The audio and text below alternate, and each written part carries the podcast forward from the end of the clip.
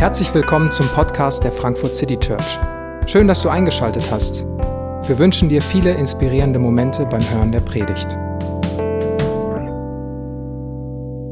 Das waren einige Sätze aus einer Geschichte von Elia. Diese Geschichte hat mich äh, vor ungefähr drei Monaten mal wirklich lange bewegt. Ich habe sie viel gelesen. Ich hatte eine, äh, wir hatten, mein Freund und ich, hatten kurz Urlaub und ich hatte so zwei, drei Tage ähm, die ich auch gebraucht habe, um nachzudenken, so was will ich eigentlich, wie läuft es eigentlich gerade, was schaffe ich eigentlich gerade, reicht das, was ich tue, muss ich mehr machen, muss ich weniger machen, was ist eigentlich gerade los?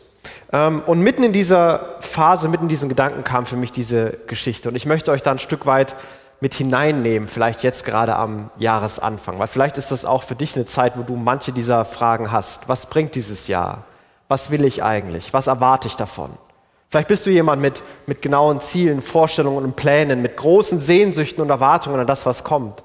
Vielleicht bist du aber auch jemand, der eher so, hey, keine Ahnung, was kommt, es wird eh alles nichts anders oder besser und ich irgendwie so eine Resignation da ist. Aber so oder so ähm, glaube ich und hoffe ich, dass diese Geschichte dir einige Gedanken und Perspektiven vielleicht mitgeben kann für dieses, für dieses Jahr. Und es ist die Geschichte von Elia. Ein, Elia war ein ein Prophet. Und äh, Propheten waren Boten, Beauftragte Gottes. Sie hatten den Auftrag, dass das, was Gott ihnen sagt, das sollten sie tun und weitergeben. Da gab es gute, die haben gemacht, was Gott gesagt hat, und es gab auch schlechte und falsche, die haben irgendwelche Lügen behauptet, nur damit sie besser dastehen. Das ist ein bisschen ambivalenter alles, aber das waren Propheten, das war so ihr, ihr Auftrag und das mussten sie machen. Und um diesen Elia und seine Geschichte geht es. Und ich sehe mich selbst in dieser Geschichte. Ich höre Stimmen in dieser Geschichte, die in meinem Kopf auch sind. Und ja, ich will euch da einfach mit, mit hineinnehmen. Und Elia war ein eher unbedeutender Kerle, der halt von Gott berufen wurde. Und dann hat er einen Auftrag bekommen von Gott. Und dieser Auftrag war, er soll sich ähm, dem König Ahab wieder zeigen, weil, er, weil es soll wieder Regen geben. Und äh, die Geschichte beginnt, 1. Könige, Vers, Kapitel 18, Vers 1, schon länger als zwei Jahre hat es nicht mehr geregnet. Da erging das Wort des Herrn an Elia und der Herr sagte zu ihm, geh, tritt vor König Ahab, ich werde dem Land wieder Regen schenken. Es beginnt in einer Ausnahmesituation. Seit zwei Jahren hat es nicht mehr geregnet. Seit zwei Jahren war alles anders. Seit zwei Jahren war alles komisch und Leute mussten sich auf neue Dinge einstellen. Kenne ich irgendwoher. Und dann heißt es, das Wort des Herrn geschah zu Elia. Also diese Markierung, hier spricht Gott, das ist ganz wichtig. Gott sagt etwas. Geh und zeig dich diesem König Ahab. Und Ahab war so der große Gegenspieler von Elia. Elia wollte, dass alle wieder an Gott glauben und alle wieder sich Gott hingeben. Und Ahab war der, der Baal als Gott propagiert hat und wollte, dass alle Leute diesem Baal nachfolgen. Und er soll sich also diesem Ahab zeigen. Und er geht los und auf dem Weg trifft er einen Mann namens Obadja. Das heißt Knecht Gottes. Und dann kommen viele langatmige Verse, wie dieser Obadja äh, sich um Gott treu gewesen ist, wie dieser Obadja sich um Gott gekümmert hat, wie er sich um andere Propheten gekümmert hat, wie er über 100 von denen versteckt hatte. Und man denkt sich so ein bisschen, was soll das? Ich verstehe nicht, warum ich diese Verse jetzt lesen muss. Und nach dieser Begegnung kommt er dann endlich vor Ahab. Der Ahab sagt, du bist an allem schuld. Und Lea sagt, nein, du bist an allem schuld. Und, und dann sagt Lea, alles klar, wir lösen das jetzt und wir machen einen epischen Showdown, wie ihn die Welt noch nicht gesehen hat. Und wir lösen das heute ein für alle Mal. Heute machen wir so ein Spektakel, dass es eine Lösung gibt. Hol deine Propheten und dann geht's los. Und dann heißt es, Elia sagte zum Volk, ich bin der einzige Prophet des Herrn, der noch übrig geblieben ist. Und hier sind 450 Propheten, die im Dienste Baal stehen. Bringt zwei junge Stiere her, sie sollen sich einen auswählen, ihn zerteilen und die Stücke auf die Holzscheite legen. Aber sie dürfen kein Feuer anzünden. Ich werde es mit dem anderen Stier genauso machen. Der Anfang ist hier direkt besonders. Elia sagt zum Volk, kein, so spricht der Herr, da geschah das Wort des Herrn. Nein, Elia sagt, ich bin der Einzige, der übrig geblieben ist. Er hat davor gerade gehört, dass über 100 noch übrig sind. Und warum er jetzt hier sich als den einzigen darstellt, verstehe ich nicht ganz. Aber es beginnt und er macht diesen Wettkampf. Ihr gegen mich, wir nehmen uns einen Stier, man darf alles machen, es ist alles erlaubt, außer Feuer machen. Das muss Gott machen. Das sind die Regeln, los geht's. Und die äh, Propheten Baals beginnen und sie bauen einen Altar mit Holz und beginnen ihre Gebete zu sprechen, ihre Lieder zu singen, ihre Tänze zu tänzen, tanzen, Tänze zu tän tanzen, so. Ähm, und es, es ist ein Riesenschauspiel und Zinnober. Und das ganze Volk hat sich da versammelt. Man ist auf einen Berg gegangen neben der Hauptstadt, so dass möglichst viele sehen können und alle es mitbekommen. Aber es passiert nichts. Es passiert gar nichts. Und nach ein paar Stunden stellt sich dann Elia hin und dann macht er sich lustig. Und diese Verse finde ich unglaublich komisch. Ähm, als es Mittag wurde, machte sich Elia über sie lustig. Ihr müsst lauter rufen, spottete er. Er ist doch ein Gott. Vielleicht ist er gerade in Gedanken oder er ist austreten gegangen oder er ist auf Reisen gegangen. Vielleicht hält er auch gerade seinen Mittagsschlaf. Ihr müsst ihn aufwecken. Also ein Gott, der schläft, der Mittagsschlaf braucht ähm, oder vielleicht auch gerade auf Toilette ist, man weiß es nicht. Ähm, er macht sich so lustig darüber und sagt im euer Gott ist überhaupt kein Gott, was ihr hier macht, ist albern und lächerlich. Aber die Leute lassen sich das natürlich nicht bieten. Die beginnen noch lauter zu beten, noch lauter zu singen, noch intensiver zu tanzen. Sie beginnen Messer zu haben, holen und sich zu ritzen und ihre Blutrituale zu vollführen und alles Mögliche zu tun, dass endlich was passiert, weil sie sind ja überzeugt, dass ihr Gott der Richtige ist. Und es passiert wieder nichts. Gar nichts. Überhaupt nichts. Dann ist Elia dran. Jetzt muss er natürlich auch was machen, weil wenn beide nichts schaffen, dann, dann hat er auch keiner was gewonnen. Elia ist dran und jetzt ist, ist, es seine Aufgabe, das anders zu machen. Er nimmt, er nimmt Steine, da war mal ein Altar Gottes und er nimmt die Steine, baut ein Altar Gottes, legt Holz darauf, legt den Stier darauf und dann hält er eine flammende Rede. Und er, er stachelt das Volk an, dass sie alle sich wieder bekehren sollen, dass sie zurückkommen sollen, dass sie alle wieder Gott verehren sollen. Und mitten in einer Dürrezeit und auf einem Berg sagt er, dass Wasser darüber gekippt werden soll. Da ist überhaupt gar kein Wasser, aber die Leute haben Trinkflaschen. Wenn du schon mal im Urlaub in Israel warst, weißt du, dass deine Trinkflasche dein bester Freund ist. Denn die ist so heiß da und man kommt da nicht wirklich weit ohne Wasser. Also die Leute haben wahrscheinlich irgendwie noch für die Reise so ein bisschen Wasserbeutel dabei gehabt. Und er hält eine Rede und er sagt, schüttet Wasser drauf. Und ich sehe, dass da noch Wasser in dem Beutel ist. Schüttet noch mal Wasser drauf. Und da ist immer noch Wasser in dem Beutel. Schüttet noch mal Wasser drauf. Und dann geht Elia wahrscheinlich ganz, äh, so ganz äh, erhaben, so, oh Gott, der Gott Abraham, Isaaks, Jakobs, zeig, dass du der wahre Gott bist und für all diese Menschen wieder auf den richtigen Weg zurück. Da hätte ich mir auch gedacht, alles klar, Elia. Ähm, aber so eine Art Gebet muss das gewesen sein. Und das Verrückte ist, auf einmal kommt Feuer vom Himmel und auf einmal verbrennt alles. Der Stier, das Holz, die Steine, die Erde, alles weg so als wäre nichts da gewesen. Es ist alles weg. Gott handelt, Gott zeigt sich als der wahre Gott und Baal ist nun wirklich öffentlich bloßgestellt. Es ist peinlich, es ist lächerlich. Wer den überhaupt noch als Gott bezeichnen kann, das ist, das ist albern. Das war die Heldentat, die es gebraucht hat. Das war die Lösung. Das war das, was notwendig war. Baal 0, Jahwe 1000. Das war eindeutig. Aber es ist auch ein bisschen komisch. Es ist wirklich komisch. Und nicht nur für unsere Augen als moderne Menschen komisch, sondern auch damals war das komisch. Meistens hat sich der Gott Israels dadurch gezeigt, dass er gesprochen hat. Und einfach nur Feuer vom Himmel ohne Worte, das war nicht so sein Stil. Und außerdem hat Elia doch gerade einen Altar aufgebaut, weil alle wieder diesen Gott verehren sollen. Und der Gott, der verehrt werden soll, macht den Altar platt. Ich baue eine Kirche auf, damit alle Leute wieder in die Kirche gehen. Und Gott bestätigt das, indem er die Kirche niedermacht. Was? Was passiert denn da? Was ist, was ist hier los? Aber Elia sieht das als einen klaren Triumph. Und siegesicher wendet er sich an, an König Ahab und sagt, dann sagt Elia zu Ahab, geh in dein Zelt, iss und trink, denn ich höre schon den, ich höre schon den Regen rauschen. Das war ja der eigentliche Auftrag. Und dann geht Elia beten. Und es ist nicht so, dass er sagt, Gott, du wolltest regnen lassen, lass regnen sondern er geht auf die Knie, macht den Kopf zwischen die Knie, betet und fleht und er macht das Ganze siebenmal und schickt immer seinen Diener los, dass er gucken soll. Und dann heißt es, beim siebten Mal meldete der Diener, ich sehe eine kleine Wolke am Horizont, sie ist etwas so groß wie eine Faust eines Mannes. So. Das war das laute Rauschen, das von der Wolke ausging übrigens. Deswegen sollte er schnell sich unterstellen. Was? Was ist hier los? Und Elia, es beginnt aber dann tatsächlich zu regnen. Er geht in die Hauptstadt, siegessicher. Jetzt wird alles anders. Und dort bekommt er mit, dass Ahab und die Säbel noch viele Leute haben und sie ihn umbringen wollen.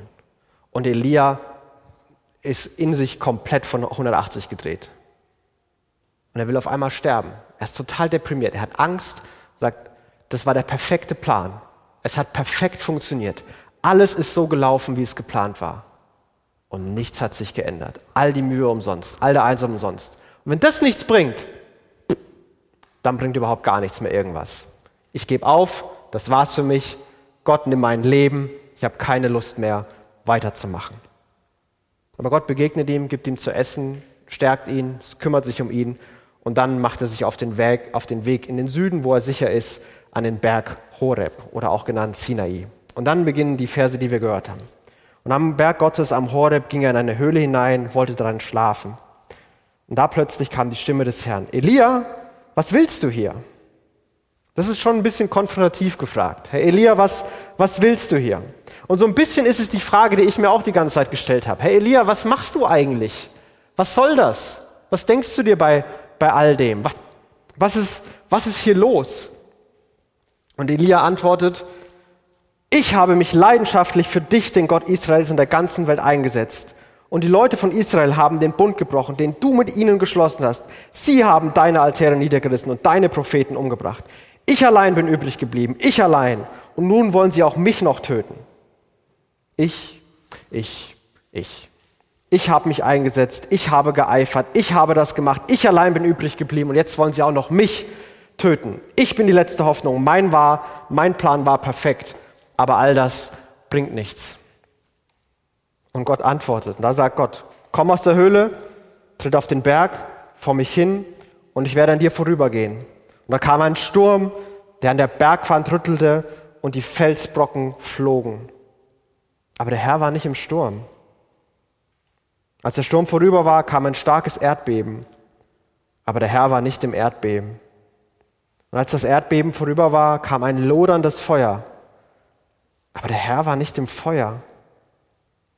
Als das Feuer vorüber war, kam ein leiser Hauch. Gott ist nicht im Sturm. Gott ist nicht im Erdbeben. Gott ist nicht im Feuer. Elia war all das. Elia wollte mit einem Riesensturm, einem gewaltigen Beben und mit Feuer vom Himmel alle Probleme lösen. Einmal gewaltig, massiv, groß, alles anders. Aber Gott ist nicht im Sturm. Es kommt dieser leise Hauch. Da verhüllt Elia sein Gesicht mit dem Mantel, trat vor ihn, stellte sich in den Eingang der Höhle. Und eine Stimme fragte ihn, Elia, was willst du hier? Elia, was, was willst du hier? Was machst du? Neue Chance. Antwort von Elia. Ich habe mich leidenschaftlich für dich, den Gott Israels und der ganzen Welt eingesetzt. Die Leute von Israel haben den Bund gebrochen, den du mit ihnen geschlossen hast. Sie haben deine Altäre niedergerissen und deine Propheten umgebracht. Ich allein bin übrig geblieben. Ich allein. Und nun wollen sie auch mich noch töten. Exakt die gleiche Antwort. Wort für Wort. Er hat anscheinend gar nichts verstanden. Er hat das anscheinend überhaupt nicht kapiert, was hier los ist. Der Plan und die Absicht war doch gut. Und Gott hat doch gehandelt. Es hat doch funktioniert. Ich muss doch Recht haben. Wenn es funktioniert, habe ich Recht, oder nicht? Und er ist da scheinbar völlig drin in diesem Denken, dass Gott ganz anders handeln, denken und reden will. Und dann kommt Gottes Antwort. Und da befahl ihm der Herr, Geh den Weg zurück, den du gekommen bist, geh nach Damaskus und salbe dort Hazael zum König über Syrien und darauf salbe Jehu zum König über Israel und Elisha zum Propheten zu deinem Nachfolger. Und ich habe 7000 übrig gelassen, die nicht vor Baal niedergekniet sind. Elia wird abgesetzt. Gott sägt ihn ab. So, du salbst jetzt den zum König da, den zum König dort und dann nimmst du dir den da und der ist dein Nachfolger. Du hast fertig. Das war's für dich. Vorbei. Nebenbemerkung, Elia macht nichts davon. Keine einzige Sache macht Elia. Und dann so im letzten Satz Gott so, hey übrigens, es sind noch 7000 da. Du mit deinem Ich alleine. Da sind noch über 7000 Leute. Das sind nicht wenige, die noch übrig sind, die nicht niedergekriegt sind. Elia wollte voll großer Leidenschaft und einem großen Event alles lösen. Große Ziele, voller Einsatz, mit Gottes Hilfe ab durch die Decke. Aber Gott hat seinen perfekten Plan nicht umgesetzt. und trotzdem wundersam gehandelt. Elia sollte auch nicht nichts tun, resignieren und einfach nur rumsitzen. Nein, er sollte etwas tun. Und wir sollen genauso genau das tun, was Gott uns aufträgt. Und doch mit Gottes wundersamen Handeln rechnen. Und das finde ich ist eine große Herausforderung, zumindest für mich. Gott ist nicht im Sturm, sondern in diesem leisen Hauch. Gott macht die Dinge anders. Gott handelt nicht in diesem in diesem perfekten Plan, der mit großem Einsatz und dem Besten und dieser Heldentat. Das ist nicht der Weg Gottes. Und gleichzeitig lässt Gott auch nicht zu, dass man resigniert und einfach nur sitzen bleibt und sich im Dunkeln verliert, sondern er sagt, nein, er geht nach und er kümmert sich. Und ich möchte aus diesem Ganzen noch, noch zwei Gedanken unterstreichen, die, die vielleicht wichtig sind. Das Erste, was diese Geschichte uns zeigt, ist, was sollte Elia machen? Tu das, was Gott dir aufträgt. Und ich möchte dir das für dieses Jahr sagen. Tu das, was Gott dir aufträgt. Vielleicht ist deine erste Reaktion, ja, was trägt mir Gott denn auf? Ich höre jetzt keine Stimme von Gott. Ich kann auch nicht sagen, so spricht der Herr. Liebe Gott und liebe deinen Nächsten. Ich kann dir felsenfest sagen, dass das ein Auftrag Gottes an dich ist. Das hat Jesus gesagt, dass darin der ganze Wille Gottes sich bündelt. Liebe Gott, liebe deinen Nächsten. Das ist, was dir aufgetragen ist. Das ist, was mir aufgetragen ist. Das ist, was jedem von uns aufgetragen ist. Liebe Gott. Nimm dir Zeit für ihn. Fokussiere deine Gedanken auf ihn. Bete. Bitte, flehe, danke, klage. Sei in Gemeinschaft. Sei dort, wo Gott begegnet werden kann, wo Gott angebetet wird. Sei Teil von Kirche. Aber vor allem lieben wir Gott, glaube ich, indem wir Menschen lieben, die Gott liebt. Liebe deinen Nächsten. Wir können Gott nicht lieben, ohne Menschen zu lieben. Und das heißt nicht, liebe Gott und liebe die ganze Welt. Liebe Gott und liebe jeden. Liebe Gott und deinen Nächsten. Dem, dem du gerade gegenüber sitzt. Den, den du gerade begegnest. Einer nach dem anderen. Und dann wieder der Nächste und dann wieder der Nächste. Keine Heldentat, nicht, die ganz, nicht alles auf einmal lösen. Einen nach dem anderen in deiner Partnerschaft, in deiner Familie, auf deinem Arbeitsplatz, in deiner Nachbarschaft, in deiner Kirche. Liebe deinen Nächsten. Helfe, diene, ermutige, fordere heraus. Sei da, tröste, schweige gemeinsam, weine mit und freu dich mit. Liebe deinen Nächsten. Und wenn Gott dir noch was anderes gesagt hat, wenn du Jahresreflexion gemacht hast und du hast den Eindruck, Gott hat dir was gesagt, ich will dir das gar nicht wegnehmen. Wenn das aber so eine Kopf durch die Wand Geschichte ist, vielleicht, vielleicht aber auch nicht. Und die Ambivalenz, die da in Elia war, bei all dem, die, die kenne ich auch. Zwischen Sehnsucht und Ungeduld. Das muss doch richtig sein. Das muss doch so klappen. Gott kann doch nicht wollen, dass es mir so geht oder dass ich mich so verhalte. Das muss doch anders werden. Zwischen Sehnsucht und Ungeduld, zwischen Hoffnung, ja, ich schaff's, und Entmutigung, das wird nie was werden. Zwischen Egoismus und ideellen Zielen, irgendwie in all dem bin ich auch dabei. Und Elia war ein Mensch wie wir, heißt es an einer Stelle im Neuen Testament. Und dann heißt es, dass er gebetet hat. Und sein Gebet wird explizit gelobt. Vergiss nicht zu beten. Selbst in diesen komischen Geschichten, selbst wenn Gott sagt, hey, was machst du hier, ist Gebet doch so etwas unglaublich Wichtiges und Starkes. Gott handelt wundersam. Und Gott wird auch in diesem Jahr wundersam handeln, auch in deinem Leben.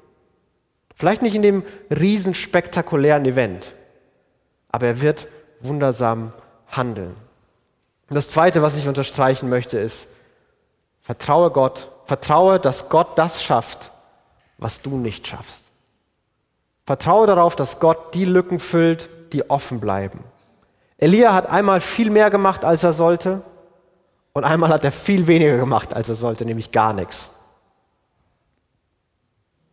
Aber der gleiche Elia taucht an einer besonderen Stelle in den Evangelien im Leben von Jesus auf. Und zwar in einem Event, wo Jesus in all seiner Pracht und Herrlichkeit sichtbar wird. Da heißt es zum Beispiel in Markus 9, auf dem Berg veränderte sich vor, den, vor ihren, das sind die Jünger, vor den Augen der Jünger das Aussehen von Jesus. Seine Kleider begannen zu leuchten, weiß zu glänzen, so hell, wie es kein Färber auf der ganzen Erde hätte machen können. Und dann erschienen Elia und, und Mose vor ihnen und die beiden redeten mit Jesus. Jesus hat einen Moment, wo er in all seiner Herrlichkeit und Schönheit sichtbar wird. Und wer ist da? Elia. Der ambitionierte Selbstdarsteller und der entmutigte Garnichtstuer. Der ist da. Der ist in der Gegenwart des herrlichen und des großen Jesus. Und sie reden miteinander. Was genau sie reden, weiß ich nicht. Mose ist der andere, der da ist, der am gleichen Berg von Gott auch abgesetzt wurde, der auch nicht fertig wurde. Und so reden die beiden Unvollkommenen mit Jesus, dem Herrlichen, der alles vollkommen machen wird. Und ob wir zu viel oder zu wenig tun, uns abmühen und es scheint nichts übrig zu bleiben, zu bequem werden und resignieren. Vertraue, dass Jesus das schafft, was wir nicht schaffen. Dass er das tut, was wir nicht tun können. Elia wollte die Herzen zurückgewinnen, des Volkes. Jesus hat das auch gemacht. Und Stand heute sind es über zwei Milliarden Menschen, die an Jesus glauben. Und es werden täglich mehr. Aber wie hat Jesus das gemacht? Sturm, Feuer, Erdbeben? Er ist als kleines Kind geboren. Irgendwo in einem Dorf, am Rand, in einem Stall, das er übersehen werden konnte. Hat ein Leben gelebt als, als, als Wandersmann, als Wanderprediger. Und hat Reden gehalten, hat Wunder getan, aber hat sich nie in ein politisches Amt oder ein religiöses Amt hineingehoben. Nie Macht in der Form übernommen. Keine Heldentaten, keine großen Spektakel. Und da, wo er sie getan hat, hat er sich danach versteckt, dass keiner mehr ihn gefunden hat. Bis er eines Tages verhaftet wird und verurteilt wird. Und im großen Showdown zwischen Rom und Jesus lässt sich Jesus ans Kreuz nageln. Und er stirbt. Kein Erdbeben, kein Sturm und kein Feuer. Ein kleiner letzter Atemzug. Und Jesus stirbt. Und es war vorbei. Aber in dem hat Jesus alles vollkommen gemacht und alles geschafft, was wir nicht schaffen konnten. Er hat perfekt den Auftrag seines Vaters erfüllt. Er sollte in die Welt kommen, um die Welt zu retten, um sie zu erneuern, um alle Hindernisse zu beseitigen, die der Liebe Gottes im Weg stehen, Sünde zu vergeben, Biografien zu verändern und umzukrempeln, zu zeigen, wer Gott wirklich ist, eine Zukunft einzuläuten, die voller Erneuerung und voller Hoffnung ist und die darin enden wird, dass es kein Leid, kein Schmerz und keine Träne mehr geben wird. Das sollte Jesus tun. Und wie hat er es getan? Er ist ans Kreuz gegangen und gestorben. Und er hat dort alles perfekt gemacht und hat all das geschafft. Keiner von uns hätte diesen Plan so gemacht. Keiner von uns hätte solche Vorsätze ge gehabt. Okay, ich hätte den Plan nie so gemacht. Ich hätte mir nie solche Vorsätze gemacht. Aber das ist der Weg Gottes. Und ich wünsche mir, dass wir unsere Verantwortung tun können. Liebe Gott und liebe deinen Nächsten. Oder was, was immer es vielleicht für dich noch ist. Und dass wir gleichzeitig mit Gottes Wegen, die wundersam sind, die wir nicht ganz greifen und fassen können, rechnen. Und ihm zutrauen, dass er das schafft, was wir nicht schaffen. Dass er da ans Ziel kommt, wo wir zu viel wollen und da, wo wir zu wenig wollen. Und ich möchte diese Predigt beenden und dieses Jahr beginnen damit, dass wir auch, auch diesmal wieder Abendmahl feiern. Um uns daran zu erinnern, wer Jesus ist und was er getan hat, vor allem auch wie er es getan hat. Dass sein Leib gebrochen wurde, sein Blut vergossen wurde. Und wir uns an diesen Moment erinnern, weil das der Moment ist, wo die Gnade Gottes sichtbar wird, wo die Gnade Gottes in unsere Leben hineinströmt. Und wegen dieser Gnade ist Elia in der Gegenwart des herrlichen Jesus. Wegen dieser Gnade werden wir eines Tages in der Herrlichkeit Jesu sein. Und wegen dieser Gnade können wir Schritt für Schritt in dieses Jahr hineingehen, unseren Job machen, nicht vergessen zu beten und mit Gottes Handeln rechnen. Ich möchte beten. Jesus, ich bete, dass wir dich jetzt vor Augen bekommen. Wer du bist, wie groß deine Liebe ist, aber auch wie du sie zeigst. Dass deine Wege und deine Gedanken manchmal so anders sind als, als unsere. Und du siehst, mit welchen wir in dieses Jahr starten, mit welchen Gedanken, mit welchen Zielen, mit welchen Ambitionen. Und ich bitte dich gar nicht, dass, dass du die wegnimmst, denn viele dieser Ziele und Gedanken hast sicherlich du uns gegeben. Aber dass wir uns auf deine Wege einlassen, auf deine Gedanken einlassen und die Schritte gehen, die du uns vorgibst. Hilf uns, einen Schritt nach dem anderen in deine Richtung zu gehen und so auf einem guten Weg zu sein. Danke, dass wir mit dir rechnen dürfen und danke, dass wir in dir da etwas sehen und erkennen, was so anders und doch so besonders ist. Ermutige uns damit, tröste uns damit und fordere uns auch damit heraus. Danke, dass wir uns jetzt darauf besinnen dürfen, wer du bist und was du getan hast. Amen.